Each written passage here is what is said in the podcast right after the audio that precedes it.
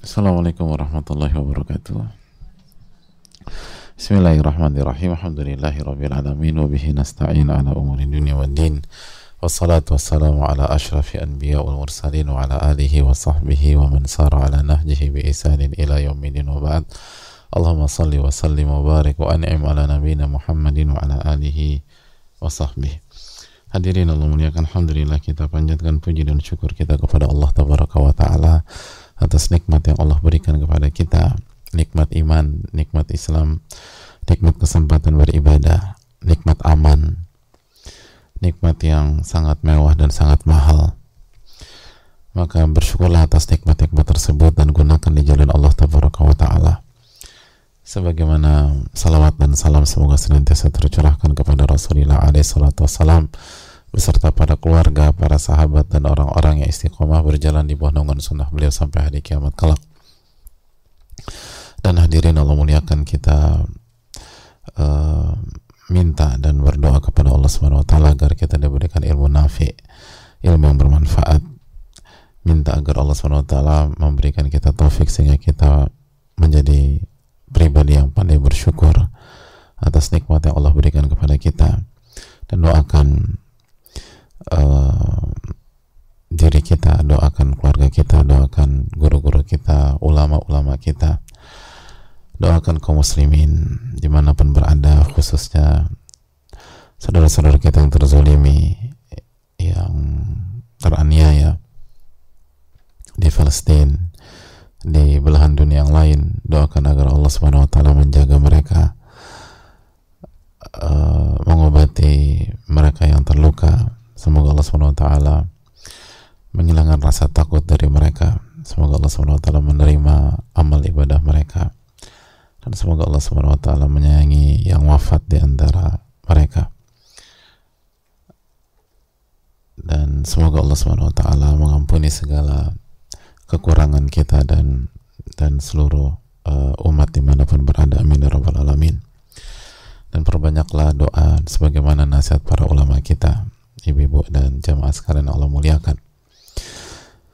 Semoga Allah SWT mengampuni kita, mengampuni kekurangan kita, dan semoga Allah SWT menolong seluruh umat di mana pun berada, khususnya yang terzolimi di Palestina dan di mana pun uh, belahan dunianya. Amin ya rabbal alamin. Dan uh, hadirin Allah muliakan, uh, kita akan uh, melanjutkan materi kita yaitu Wabilus Sayyib uh, buku yang uh, mengajarkan kita untuk mengingat Allah Subhanahu wa taala dan kembali kepada Allah Tabaraka wa taala. Dan ini salah satu buku yang direkomendasikan oleh para ulama kita. Dan semoga kita bisa meneladani mereka. Hadirin Allah muliakan uh, kita akan melanjutkan pembahasan ayat yang sedang kita uh, atau dalam konteks yang sedang kita bahas dari kemarin. Dan kita masuk ke surat Az-Zumar ayat 73 yang dibawakan oleh Al-Allama Ibnu Qayyim rahimahullahu taala. Al-Allama Ibnu Qayyim rahimahullah menyampaikan waqala ta'ala dan Allah Subhanahu wa taala berfirman di dalam surat Az-Zumar ayat 73 وسيق الذين اتقوا ربهم إلى الجنة زمرا حتى إذا جاءوها وفتحت أبوابها وقال لهم خزنتها سلام عليكم طبتم فدخلوها خالدين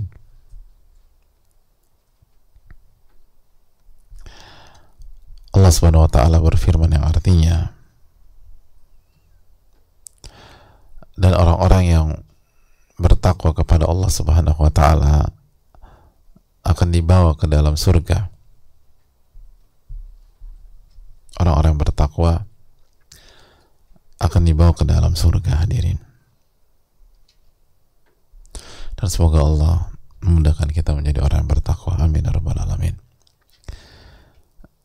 Mereka dibawa ke dalam surga secara berkelompok-kelompok atau berombongan-rombongan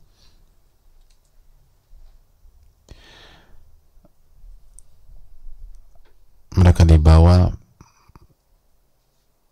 karena atau disebabkan tauhid mereka kepada Allah.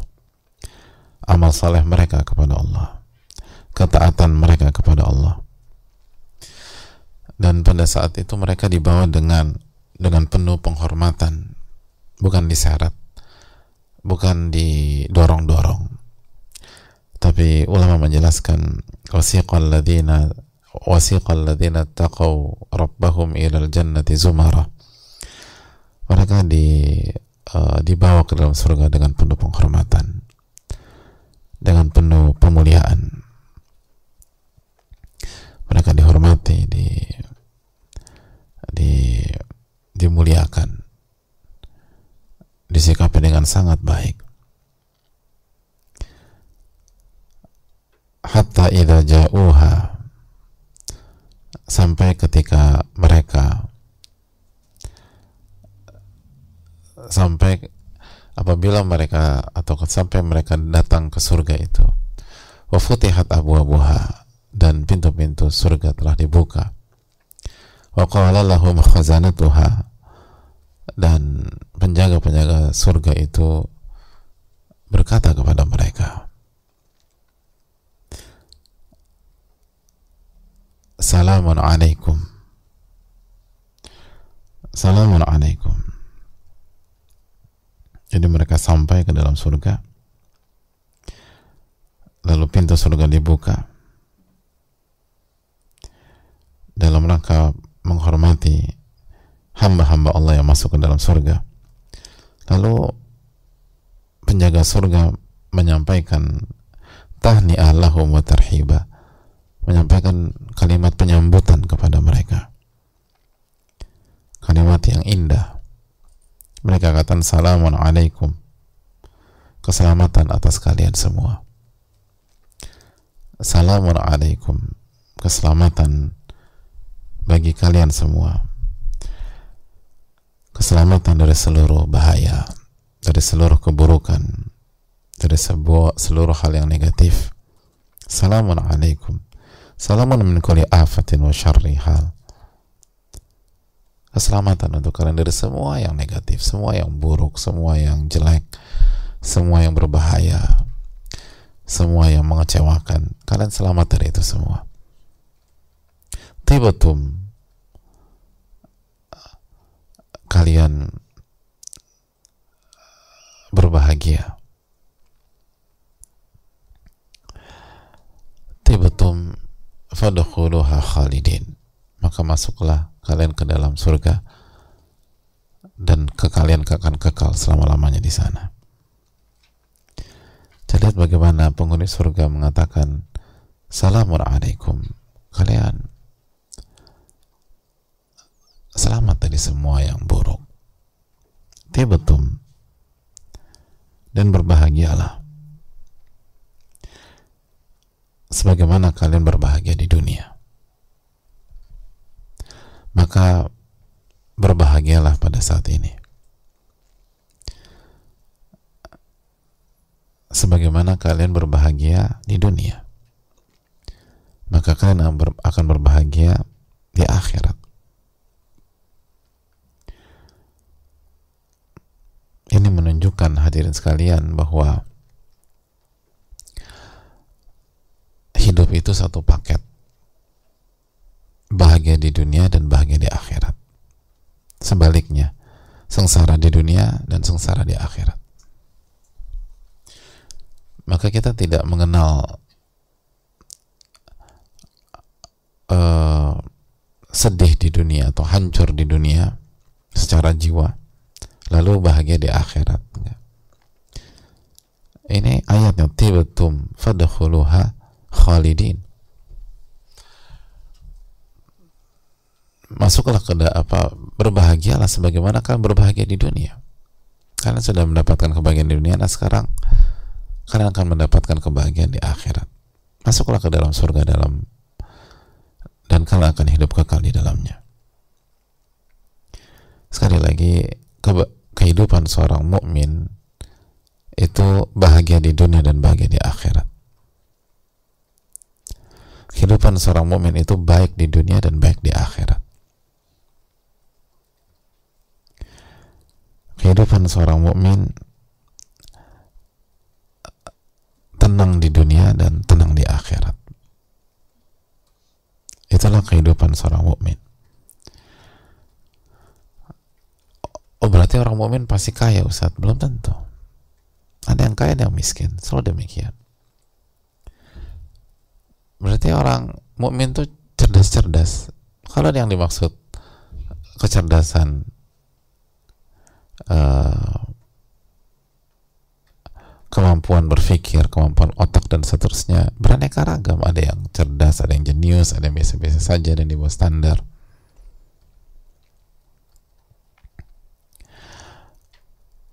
Berarti bisnisnya sukses semua belum tentu. Ada yang bisnisnya berhasil dan tidak berhasil. Tapi yang pastinya mereka bahagia. Kenapa demikian? Karena yang buat mereka bahagia bukan harta. Yang buat mereka bahagia bukan uh, popularitas. Yang buat mereka bahagia bukan fasilitas dunia. Bahkan yang buat mereka bahagia bukan bukan anak. Kalau anak adalah syarat bahagia, maka Aisyah tidak bahagia. Karena Aisyah nggak punya anak radhiyallahu taala anha.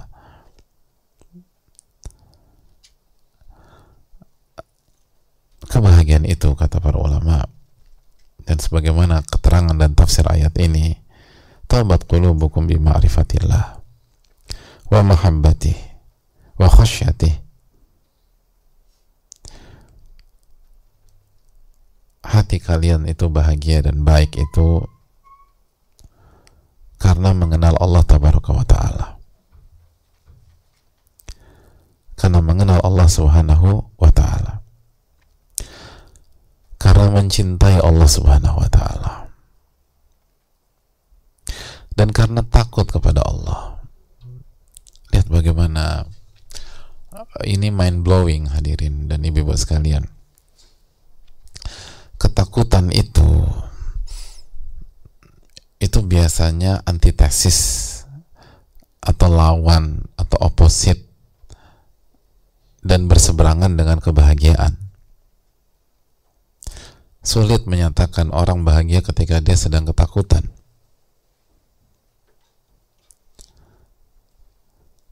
Tapi itu tidak berlaku jika kita takut kepada Allah.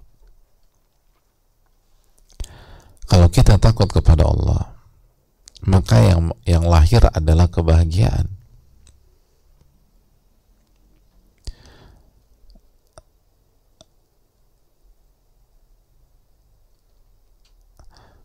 Jadi selama ini salah dong takut itu menghilangkan kebahagiaan. Enggak juga. Karena yang dimaksud takut yang merupakan antitesis dari kebahagiaan adalah takut kepada makhluk.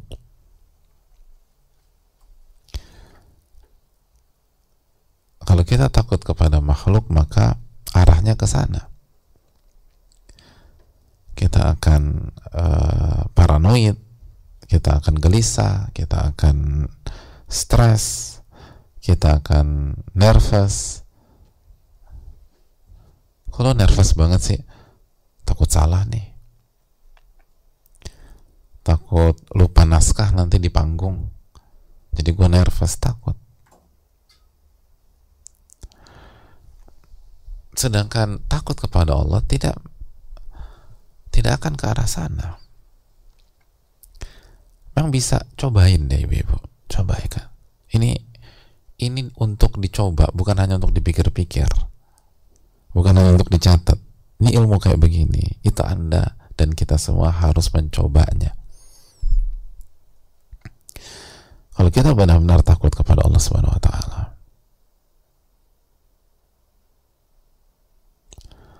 maka itu akan melahirkan kebaikan hati dan kebahagiaan hati.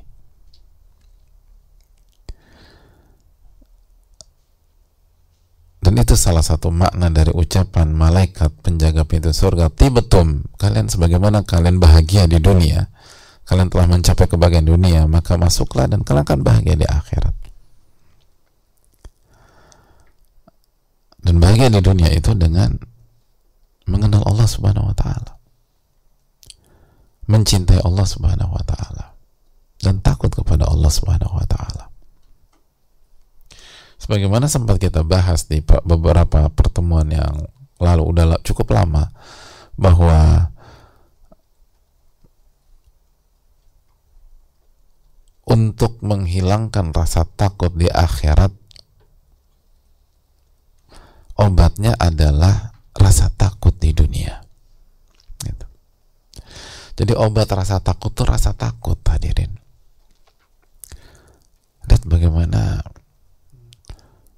konsep yang yang sangat unik dan tapi benar. Dan di sinilah pentingnya kita belajar. Karena tanpa belajar susah kita memahami hal seperti ini dan mungkin nggak akan bisa memahami hal demikian. Bagaimana obat rasa takut adalah rasa takut.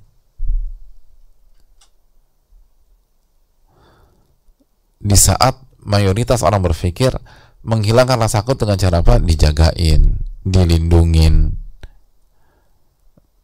pindah dari tempat atau lingkungan atau kota yang terancam, yang bahaya, ke pindah ke tempat yang aman maka anda akan selamat dari rasa takut ya itu cara berpikir secara umum tapi ini beda obat menghilangkan rasa takut adalah rasa takut dan apa yang dimaksud rasa takut di sini rasa takut kepada Allah wa taala begitu seseorang hamba punya rasa takut kepada Allah maka itu akan menghilangkan rasa takut di akhirat.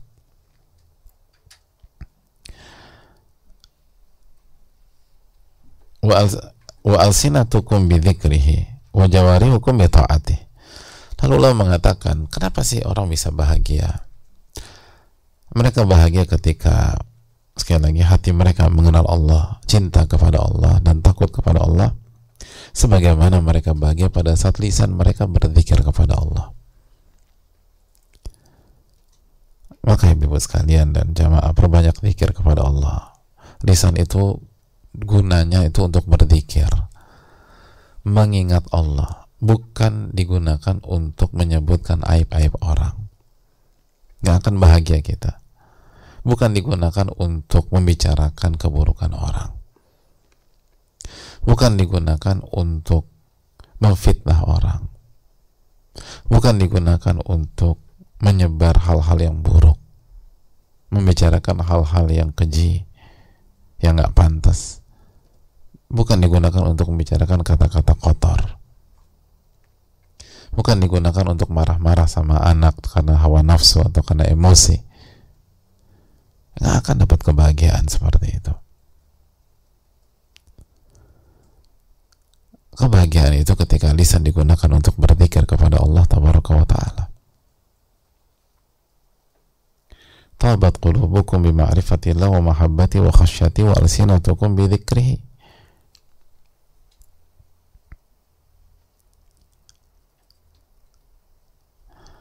sekali lagi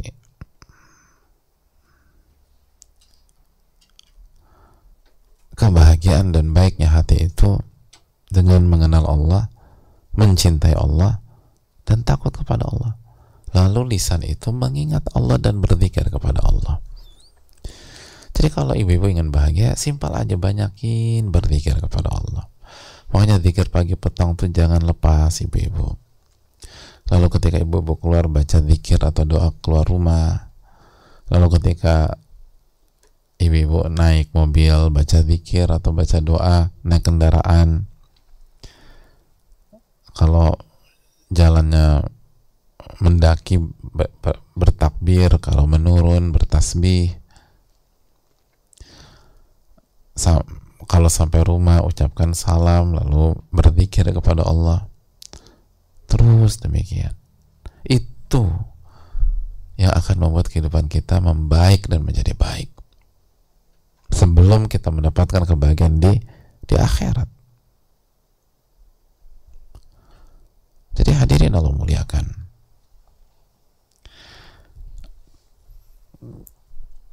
Tibetum kalian telah bahagia. Lalu cukup wajawari hukum bita'ati. Lalu tubuh kalian itu kalian gunakan untuk taat. Tubuh kita ini kita gunakan untuk beribadah dan melakukan ketaatan. Dan tubuh kita itu digunakan untuk hal-hal yang gak jelas. Dirusak diubah. Jangan tubuh kita itu digunakan untuk bermaksiat atau dipertontonkan. Padahal itu tidak boleh diperlihatkan karena itu aurat. Itu tidak akan baik. Hidup itu gak akan baik kecuali kalau tubuh kita kita gunakan untuk ketaatan. Gak akan baik. Dan ini sangat simpel. Ya simpel diucapkan hadirin tapi diucap di diperjuangkan diamalkan dan dilakukan setiap hari. Susahnya minta ampun. Tapi ya begitu kalau mau baik gitu. Jadi kalau gimana sih biar aku jadi wanita baik Pak Ustadz? Ya ini. Amalkan ayat ini. Amalkan ayat ini. Jaga lisan. Tubuh kita gunakan untuk ketaatan. Lalu hati kita pelajari tentang Allah kenalilah Allah dan begitu anda mengenal Allah anda akan jatuh cinta kepada Allah dan akan takut kepada Allah subhanahu wa ta'ala dan itulah syarat bahagia di dunia dan di akhirat. Itulah orang-orang yang malaikat itu memerintahkan masuk ke dalam surga. Udkhuluha khalidin. Masuklah ke dalam surga dan kekalah hidup di sana. Fadakhuluha khalidin. Fadakhuluha khalidin maka masuklah dalam kondisi kekal atau sedangkan kamu kekal di dalamnya itu poin jadi dari sini kita bisa paham ibu-ibu sekalian bahwa kalau lisan tuh dipakai buat ribut sama suami komplain nanti suara tinggi dimarah-marah nggak akan baik itu kehidupan rumah tangga. Dan nggak akan baik itu kehidupan diri kita. Kalau apa uh, tubuh kita ini digunakan untuk maksiat nggak akan baik. Hidup kita nggak akan baik. Mungkin orang akan kagum dengan kita tapi kan orang orang atau isi hati kita ibu-ibu. Gunakanlah tubuh kita di jalan Allah Subhanahu wa taala maka kita akan baik. Lalu pelajarilah tentang Allah. Ma'rifat Allah. Allah mengatakan man arafa rabbahu ahabba. Barang siapa yang mengenal Rabbnya dia akan cinta kepada Rabbnya. Dan kalau hidup itu isinya cinta ibu-ibu, semua enak. Semua masalah jadi jauh lebih ringan. Tapi kalau hidup itu dengan kekecewaan, hidup itu di atau hari-hari itu diisi dengan dendam, dengan amarah, apa enaknya hidup kayak begitu? Maka sekali lagi Ibu yang Allah muliakan marilah kita mengamalkan ayat ini susah memang tapi ingat kalau kita berhasil kita akan dipandu dengan terhormat untuk masuk ke dalam surga. Ya, dibawa, dipandu dengan penuh penghormatan, dengan penuh pemuliaan, dengan penuh uh, ta'zim dan ta'ziz. Penghormatan. Lalu begitu sampai ke pintu surga, diajak, disuruh, dipersilakan masuk sama penjaga surga. Salamun alaikum. Tibatum. Keselamatan bagi kalian. Gak ada kesulitan lagi. Gak ada kesengsaraan nggak ada kesakitan nggak ada hal yang buruk nggak ada hal yang negatif Assalamualaikum tibetum sebagaimana kalian dulu hidup bahagia sekarang kalian akan hidup bahagia dan masuklah dalam kondisi kalian akan kekal di dalamnya itu yang bisa disampaikan kita buka sesi tanya jawab wassalamualaikum warahmatullahi wabarakatuh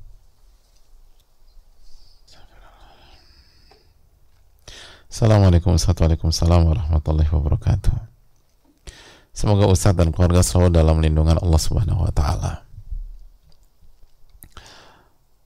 Ustadz bolehkah dijelaskan tentang dosa zina itu hutang bisa menimpa kepada anak keturunan kita? Maaf Ustadz karena saya mengetahui mertua saya dulu melakukan dosa besar itu dan kini pasangan saya pun melakukan dosa besar itu dan saya tidak mau itu terjadi pada anak keturunan saya. Bagaimana cara agar memutus mata rantai dosa itu? Hadirin Allah muliakan. Yang pertama memang uh, ada keterangan sebagian ulama tentang hal ini. Dikhawatirkan itu terjadi. Karena al jaza min amal. Balasan itu tergantung jenis perbuatan dan sekali lagi masalah zina itu sering kali kita sikapi kurang utuh. Alhamdulillah kita sudah paham bahwa zina itu dosa besar. Dosa uh, zina itu perbuatan keji. Tapi sudahkah kita menyadari bahwa ketika seseorang berzina walaupun ridho sama ridho suka sama suka ini tidak sebatas melibatkan atau dosa ini atau masalah. Perbuatan ini tidak tidak sebatas melibatkan pelakunya. Tapi melibatkan pihak-pihak yang lain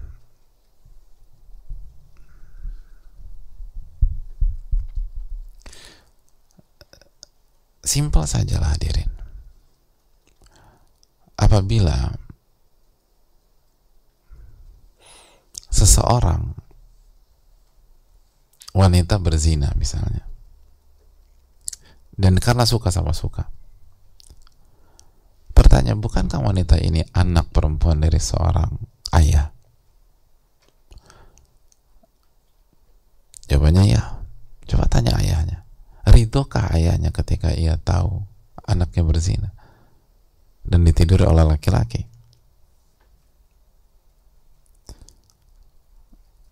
Ayah yang baik atau ayah yang punya fitrah yang masih utuh mana yang yang nyaman dengan itu? Yang tidak kecewa yang tidak marah yang tidak terpukul Berarti kan yang laki-laki ini ketika dia berzina dengan seorang wanita, dia bukan hanya melakukan dosa besar, tapi di waktu yang uh, berdosa besar yang bernama zina, tapi di waktu yang sama dia serang kehormatan ayah dari wanita ini.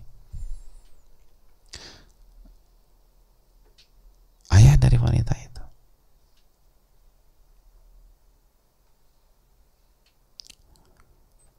Karena wanita adalah kehormatan. Itu baru ayah, belum kakak laki-laki, belum adik laki-laki. Belum kalau wanita ini punya anak, anak anaknya mau terima ibunya di mohon maaf ditiduri oleh laki-laki lain. Tanya sama pelaku zina, Anda punya ibu, Anda ada nyaman ibu Anda ditidur laki-laki lain? Nauzubillah, nauzubillah nggak ada perasaan apa pun. Nggak marah. Nggak kecewa nggak merasa terpukul. Makanya itu kan yang Nabi SAW sampaikan. Sisi ini kan yang diangkat oleh Nabi kita alaihissalam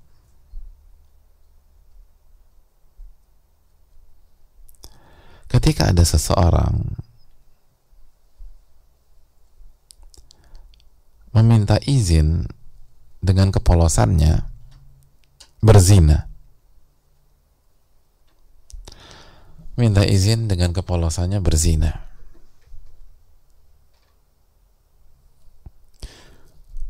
Sebagaimana dalam hadits Abu Umam al-Bahili.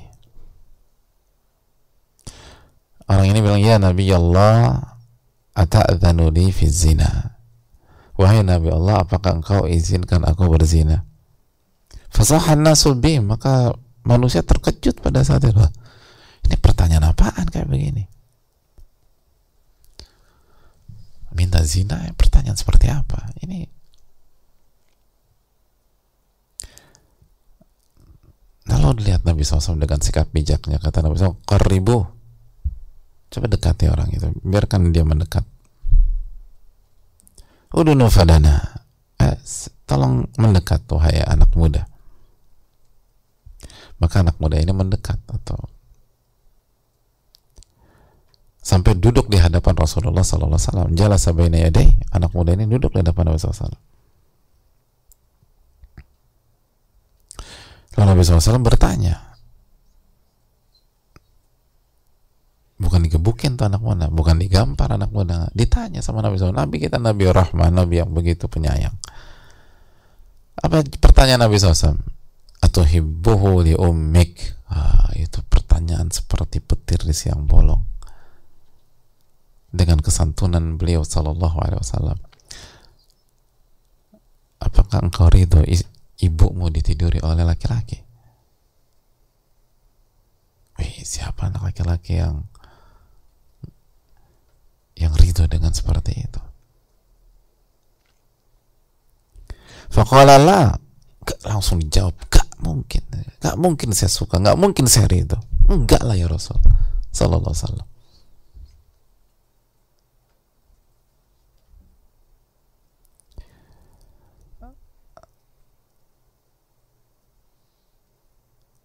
Lalu apa kata? Kadzalika nasu la yuhibbunahu li ummahatihim. Begitu juga dengan orang lain, nggak suka kalau ibunya ditiduri oleh laki-laki. Lalu ditanya atau hibbuhu li banatik. Oke, kalau kamu punya anak perempuan, kamu suka anak perempuan kalau ditiduri oleh laki-laki? Langsung dijawab dengan spontan, lah enggak, enggak rindu saya. Karena bisa mengatakan, kadzalika nas la yuhibbunahu li banatihim. Begitu juga dengan manusia yang lain, orang lain nggak ridho kalau anak perempuannya ditidur laki-laki lain. Nggak ridho. Lalu ditanya lagi sama Nabi SAW, Atuhibbuhu li? Apakah kamu nyaman kalau kakak atau adik perempuanmu ditiduri oleh laki-laki lain?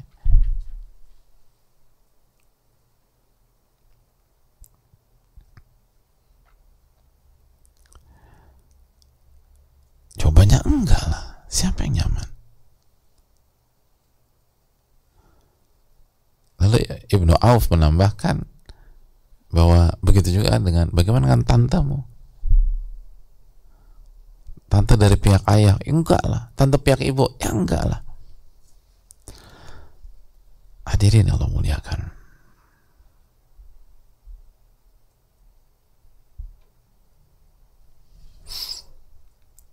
Dia ditanya itu.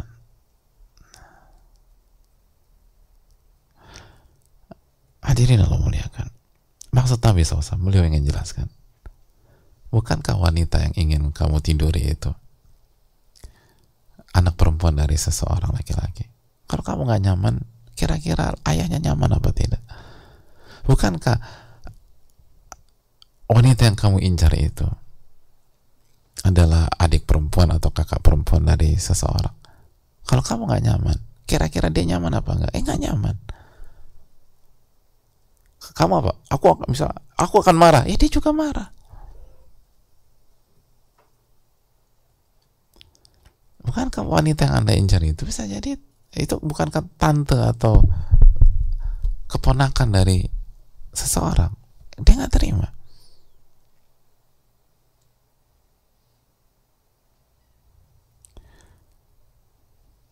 Hadirin Allah muliakan. Lihat bagaimana Nabi SAW menyentuh sisi ini. Menyentuh sisi ini.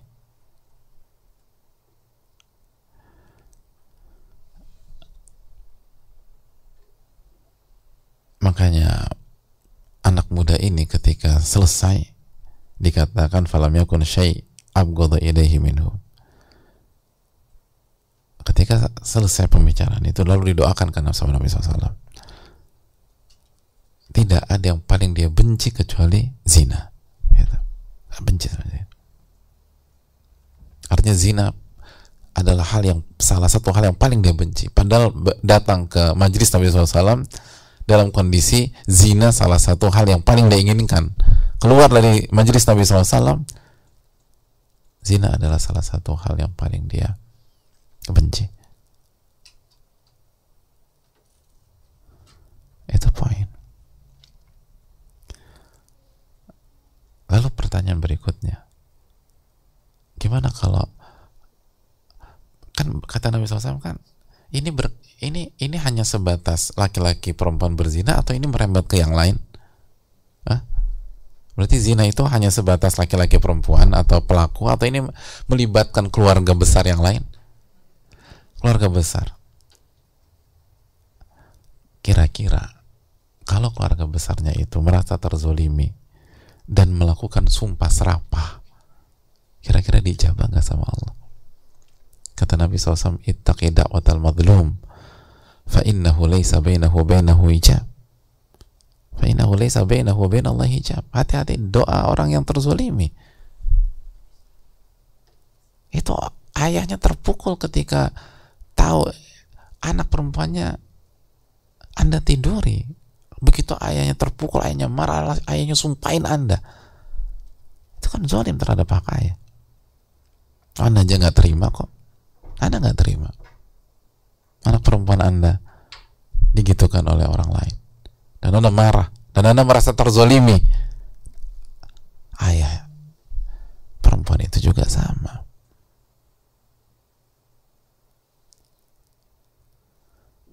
Lalu kalau dia berdoa karena benar-benar merasa terzolimi karena perbuatan kita, lalu bagaimana nanti?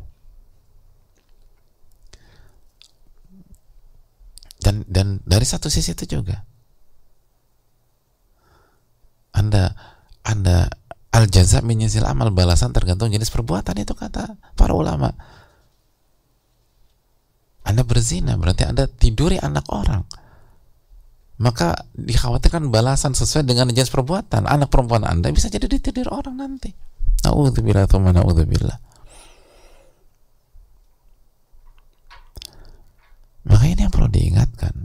Ingat Anda punya anak kecil atau Anda punya anak.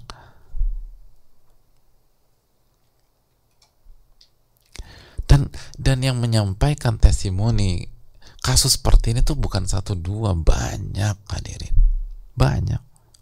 Nah ini salah satu beliau. Ke, mertuanya terus kejadian nih. Maka apa yang harus dilakukan? Tobat, tobatan nasuha tobat-tobatan nasuha dan sampaikan ke suami kita tobat-tobatan nasuha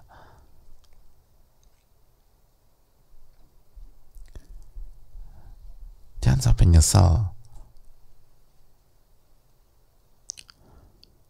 Dan benar-benar tobat-tobatan nasuha. Dan amalkan surat Al-Furqan ayat 70 illa man taba wa amana wa amila amalan saliha faulaika yubaddilullahu sayyiatihim hasanat. Kecuali orang yang taubat lalu beriman dan beramal soleh maka mereka lah orang-orang yang kejahatan atau dosanya Allah ganti dengan kebaikan. Allah ganti dengan kebaikan.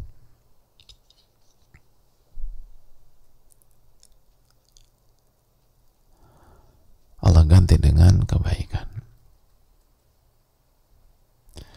Jadi diganti sama Allah, nggak nggak di nggak dibalas, diganti. Dengan apa? Dengan kebaikan. Maka apabila seseorang itu khilaf segera tobat tobatan nasuha, lalu kembali kepada iman, jaga iman kita, lalu beramal soleh lah, beramal soleh, beramal soleh, beramal soleh. Inilah hasanat yudhibna sayyiat kata Allah. Sesungguhnya kebaikan itu akan menghapus keburukan. Karena ini bahaya. Tobat-tobat dan nasuha.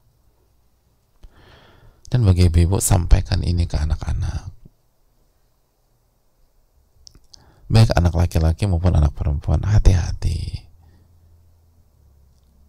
mungkin ibu nggak tahu nah tapi Allah tahu jangan sampai jatuh pada zina karena kamu bukan hanya berurusan dengan itu perempuan tapi berurusan dengan banyak pihak dan ingat mungkin pada saat setan goda kita nggak kepikiran.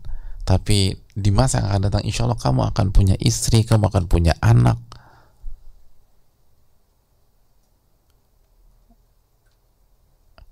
Dan anak kamu itu penyejuk matamu. Gimana perasaannya kalau anakmu itu digitukan orang? Hidup itu secara umum bukan bukan bukan berpikir hanya sebatas sekarang nah. kamu harus berpikir ke depan terlepas apa yang Allah takdirkan kepada kita itu perlu disampaikan karena kan banyak mayoritas orang yang berzina nggak mikir ke sana makanya penyesalan nanti Dan ada banyak kasus demikian. Begitu dengar anak perempuannya ditiduri atau apalagi hamil di luar nikah, itu bapaknya berantakan jiwanya. Ada yang benar-benar memperlihatkan, ada yang cari pelarian.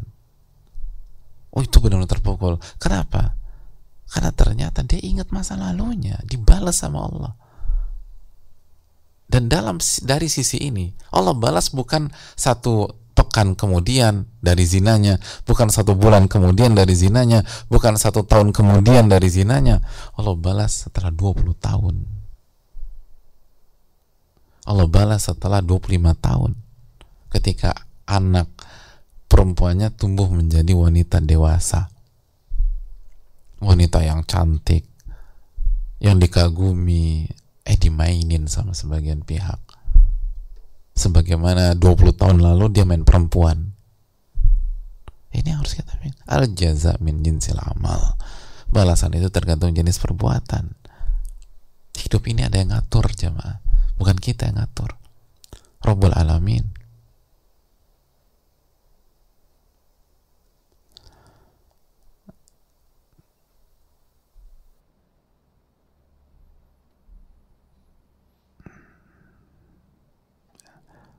Coba tanya orang pergaulan yang apa orang di di di, di dunia pergaulan. Ketika misalnya dia ingin dia ingin berzina misalnya dengan dengan ceweknya atau dengan perempuan lalu dia dia jemput perempuan itu di rumahnya. Coba tanya kenapa anda nggak zina aja ke di rumahnya? Kenapa cari kenapa check in? Atau kenapa muter-muter dulu? Salah satu jawaban jawabannya kata mereka yang benar aja. Atau lo gila lo bapaknya akan akan ngelakuin apa ke gua? Kalau kepergok di rumah jadi poinnya adalah mereka takut. Dia mereka takut dipukulin sama bapaknya digebukin sama bapaknya dieksekusi sama bapaknya. Itu kan artinya apa? Ada melakukan perbuatan yang menyerang ayahnya itu.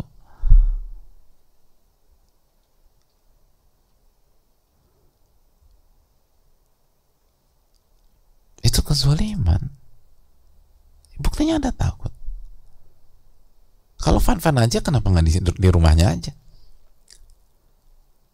Dan sebagian di rumah perempuannya ketika orang tuanya lagi nggak ada. Kenapa nyari momen ketika orang tuanya nggak ada? Ya karena takut dimarahin. Bukan hanya dimarahin dihabisi bisa jadi. Nah kenapa itu semua? Karena ini masalah kehormatan keluarga. Anda melibat perbuatan anda itu itu nyerang satu keluarga bukan nyerang satu. Walaupun yang melakukannya itu suka sama suka. Itu satu keluarga yang diserang.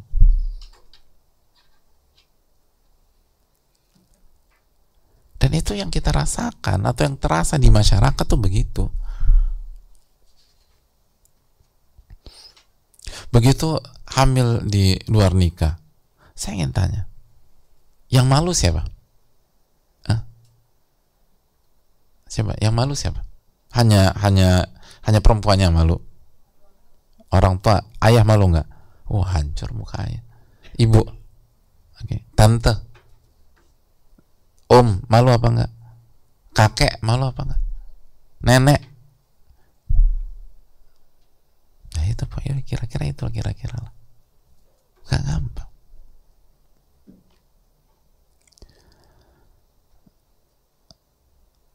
Ini kita belum bicara tentang bagaimana di akhirat. Dan bagaimana azab Allah yang sangat pedih. Jadi marilah kita berpikir dan bertobat-tobat dan dan ajak bicara dari hati ke hati.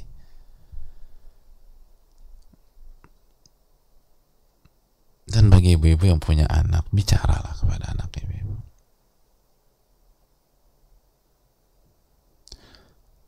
Bicara juga bukan hanya ke anak laki, bicara ke anak perempuan. Kalau kamu melakukan itu, nah, yang kamu sakiti itu satu keluarga besar. Walaupun itu tubuh kamu dan kamu suka sama dia.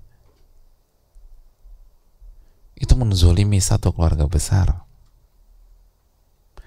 Menyakiti perasaan orang-orang yang sayang sama kamu. Dan panjang urusannya. Jadi banyak-banyaklah bertobat kepada Allah Subhanahu wa taala jika sudah terjadi dan minta pertolongan kepada Allah Subhanahu wa taala agar Allah menjaga kita, pasangan kita dan anak-anak kita dan semoga itu tidak terjadi dalam keluarga kita. Amin ya rabbal alamin.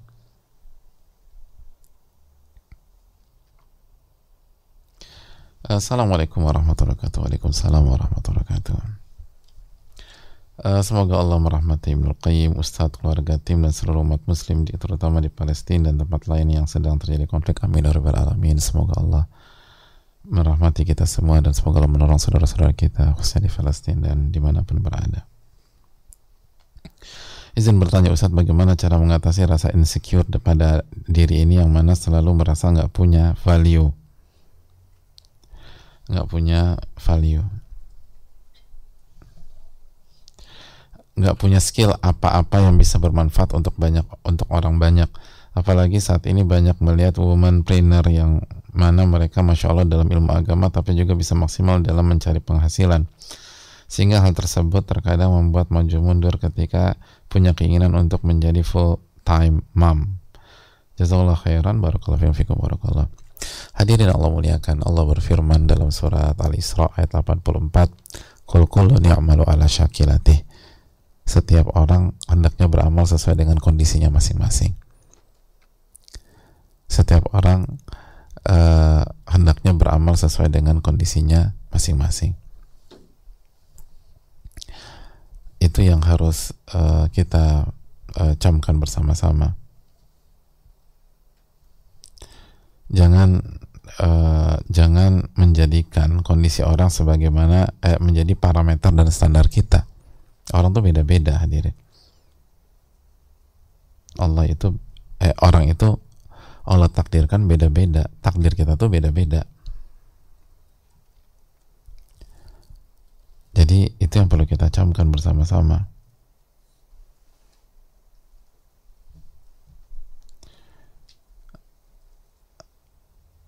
Jadi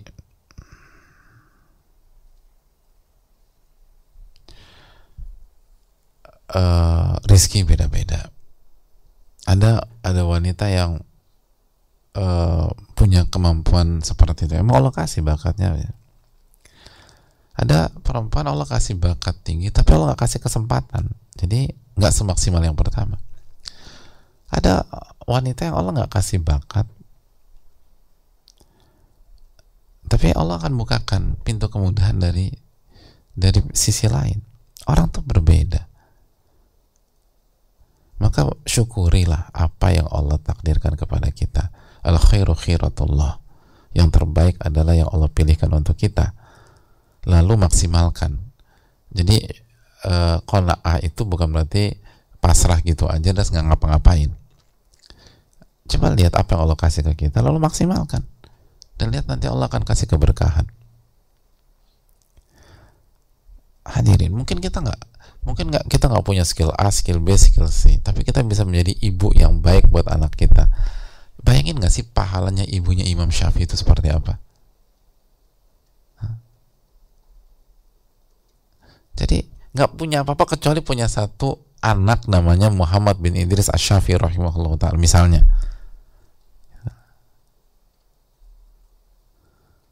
Bayangin nggak sih pahala orang tuanya Imam Nawawi itu seperti apa? Bayangin nggak sih pahalanya uh, orang tuanya Imam Ahmad itu seperti apa? Pahalanya Imam dan seterusnya.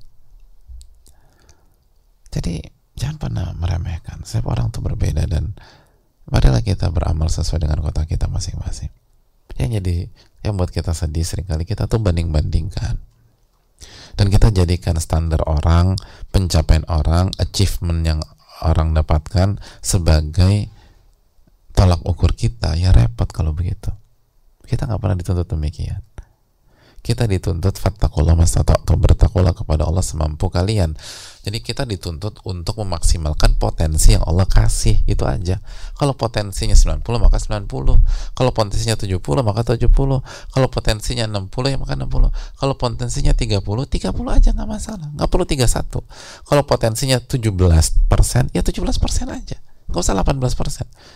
Kalau potensinya cuma 5 kita nggak dituntut 5,1 5 aja enak kan kurang baik apa Allah Subhanahu wa taala sama kita? Yang jadi masalah potensi kita potensi kita 20% lalu Allah minta kita maksimum 20% tapi kita tinggalkan konsep Allah lalu kita jadikan potensi teman kita yang 70% menjadi acuan dan parameter.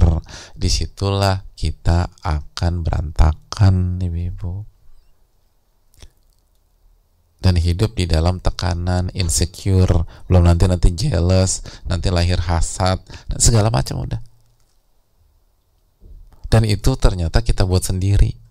Lalu yang lebih parah lagi kita nyalain Allah Subhanahu Wa Taala. Kenapa saya nggak secerdas dia? Kenapa saya nggak secantik dia? Kenapa saya nggak sekaya dia? Emangnya anda disuruh begitu ya? Gitu. Kan itu perbuatan anda sendiri. Allah kan nggak pernah nuntut anda jadikan kecantikan dia sebagai parameter anda kekayaan dia sebagai parameter Anda. Enggak. Allah taala alam bisawab. Saya rasa cukup sampai di sini jazakallahu khairan.